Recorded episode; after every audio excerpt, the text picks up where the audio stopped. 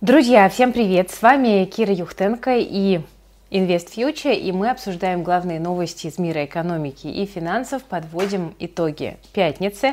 У нас довольно много интересных тем на повестке, поэтому не переключайтесь, не забывайте ставить лайк, подписываться на канал. Друзья, э, сразу начну с э, анонса. Э, многие спрашивают, что там у нас по комиксам. У нас наш пятый комикс по детской финансовой грамотности приехал на Озон. Там его уже можно заказать. Кроме того, мы допечатали первый и второй комикс по вашим настоятельным просьбам. И прямо сейчас можно купить все пять комиксов на Озоне с хорошей скидкой, там чуть больше 30% получается, и цена за 5 комиксов 2023 рубля, и она получилась, вы не поверите, но случайно. Это классный новогодний подарок и для детей, и для взрослых, так что успевайте, пожалуйста. Вряд ли мы будем уже допечатывать первые экземпляры, ссылочку оставляю в описании. Тем временем, друзья, в фокусе внимания, конечно, снова вопросы нефтегазовые. Вы помните, что с 5 декабря э, Европа, да, страны Европейского Союза, G7, Австралия ввели потолок цен на российскую нефть. Я напомню, что там ограничение стоит 60 долларов за баррель. На самом деле ограничение достаточно божеское с учетом прогнозов по глобальной рецессии. И вы помните, что Россия обещала как-то особенно жестко ответить на введение потолка и, наконец-то, ответила. Вице-премьер Александр Новак заявил, что Россия запретит поставки нефти и нефтепродуктов в страны, которые будут требовать соблюдения потолка цен. А, Новак также уточнил, что Россия готова пойти на сокращение добычи нефти в начале следующего года на 5-7%. Он сказал, что значит, принято это все дело было от, цитата, «зоологической ненависти к России и бессилия». Еще он отметил, что потолок установлен на таком высоком уровне, о котором еще пару лет назад никто из участников торгов даже и мечтать не мог. А значит, говорит Новак, цены на газ будут сохраняться на весьма высоком для европейских потребителей уровне. Кроме того, э, что еще сказал Новак, что поставки газа в Европу все равно продолжаются. Это значимый так или иначе для России рынок, что европейские коллеги постоянно просят увеличить объемы поставок. Газ идет по турецкому потоку, голубому потоку, часть идет через украинскую инфраструктуру. И также Новак отметил, что Россия будет стремиться перенаправлять газ на новые рынки. Ну, в общем-то, ничего нового, как мы видим, здесь не происходит. Тем временем, где-то в мире есть прогресс, хотя относиться к нему можно абсолютно по-разному. А Маршалловы острова первыми в мире приняли закон о DAO, то есть децентрализованных организациях. Новые правила разрешают регистрацию децентрализованных автономных организаций в качестве компании с ограниченной ответственностью. Это позволяет юрлицам официально внедрять структуры и инструменты управления децентрализованными финансами. И фактически этот закон – это первый шаг к принятию одной из главных составляющих э, всей концепции децентрализации в криптовалютах, и это позволит проектам выходить из тени и становиться реальными компаниями, сохраняя при этом вот ту самую децентрализованную идею в своей основе. И мы видим, что э, Маршалловы, мне кажется, я правильно говорю ударение, но я не уверена, острова в этом смысле могут стать таким новым хабом для криптокомпаний, для компаний, которые хотят на этом рынке развиваться. И это, конечно, идет в разрез э, с той политикой и с тем отношением к крипте, которое сейчас мы наблюдаем в, во многих развитых странах. Друзья, э, еще такой момент. У нас тут приближается скоро Новый год, и э, понятно, что там начинается всякая суета, и у меня есть проблема. Я в последние несколько лет, так как очень много работы, очень много дел, до последнего откладываю работу со своими финансовыми целями, а надо же как бы выделить время, сесть, там, подбить итоги прошлого года, распланировать все на следующий год. И в этом году, чтобы не прокрастинировать, э, я решила, значит, не оставить себе вариантов и сделать это в прямом эфире на вебинаре, который пройдет у нас 27 декабря. Это вторник, если я не ошибаюсь, в 18.30 по Москве.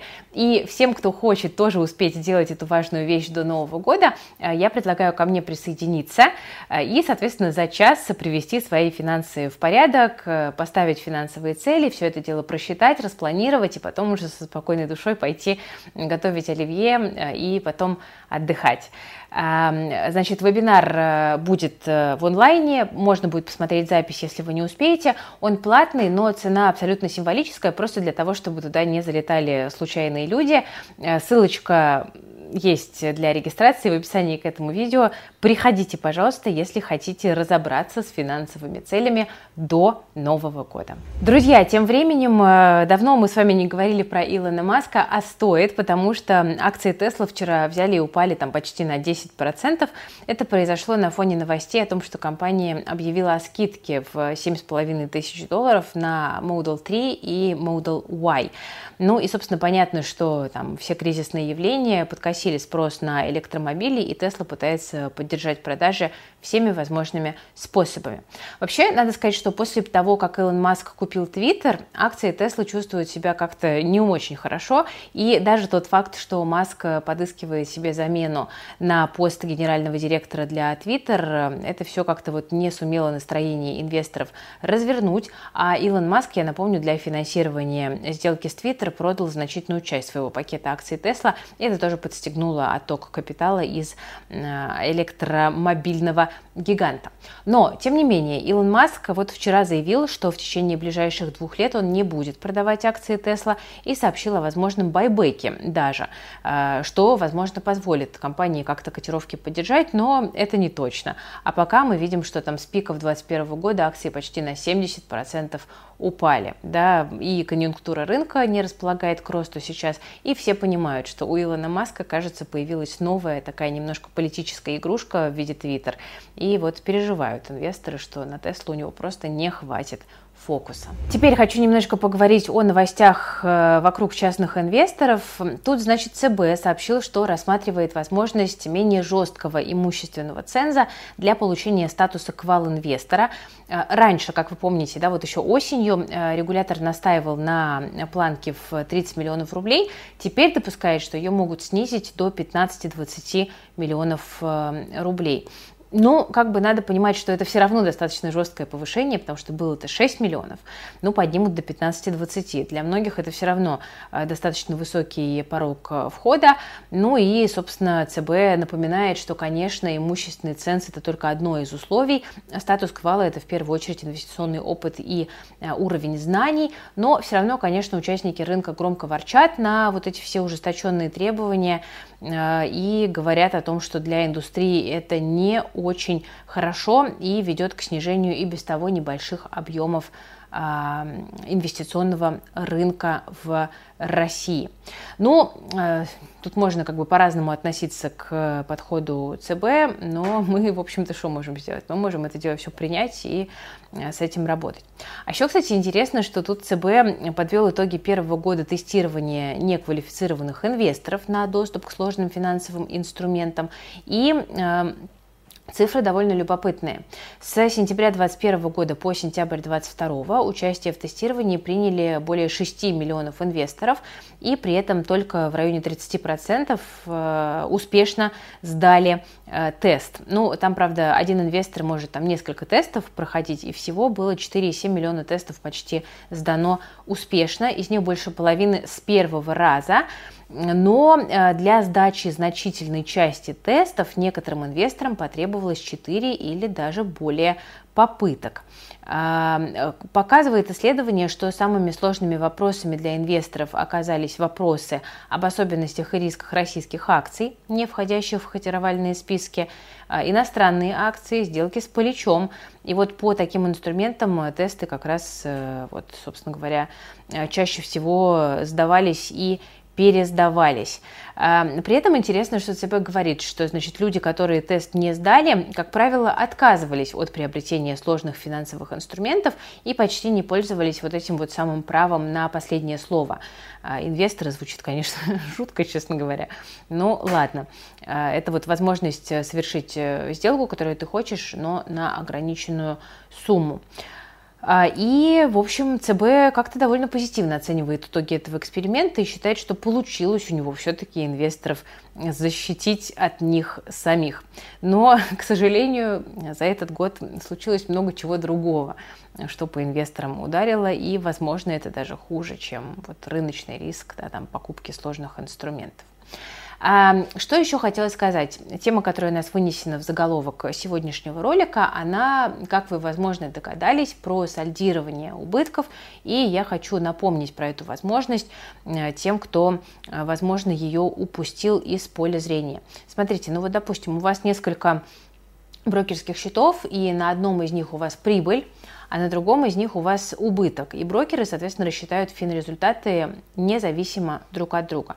Но эту ситуацию можно э, исправить, потому что у нас с вами есть право сальдировать э, прибыли и убытки. Но надо понимать, что тут придется самостоятельно подавать э, декларацию 3 НДФЛ и приложить к ней заявление о возврате суммы излишне уплаченного налога. При этом уложиться нужно за три года со дня уплаты НДФЛ. Еще можно уменьшить прибыль текущего периода убытками прошлых лет, э, то есть, э, в общем-то, нет разницы, получали вы это дело у одного брокера или у нескольких, имейте, пожалуйста, в виду. А, значит, э, я напомню, что сальдирование или зачет убытка можно применять только в рамках одной категории инструментов, то есть сложить плюс по фьючерсам с минусом по акциям, например, у вас не получится. Да, там, если вы работаете на рынке акций и там, и там, то можно это все дело просальдировать. Дивиденды не сальдируются ни с чем, вернуть налог с них не получится, даже если по другим операциям на бирже у вас получились убытки. А, доходы и расходы на ИИС учитываются отдельно, их нельзя объединить с результатами по обычному брокерскому счету. А, значит, если один брокер российский, другой иностранный, то теоретически можно сальдировать финансовый результат, но на практике тут нужно быть готовыми к проволочкам, потому что, вот, например, наш шефред Антон Жуков э, там уже второй год пытается зачесть себе убыток в IB за 2020 год, но ВОЗ как бы и ныне там, да, не особенно пока это дело получилось провернуть. Теоретически возможно, на практике может быть сложновато. Но, в общем, если, допустим, у вас э, там есть счета у разных российских брокеров, на которых вы покупали акции, то рекомендую очень воспользоваться этой штукой, э, потому что налоги – это важный фактор, о котором инвесторы очень часто забывают, а зря. Давайте пойдем с вами дальше и э, чуть-чуть поговорим про рынок автомобилей. До него мы тоже добрались. Значит, смотрите, э, россияне готовы брать кредиты на автомобили, но есть одна проблема. Нет машин. Э, значит, э, автокредиты, как показывает статистика, сегодня не востребованы. Но вот, да, как вы поняли, не потому, что люди машины не хотят покупать, э, и банки как бы готовы займы выдавать, но предметов потребления нет.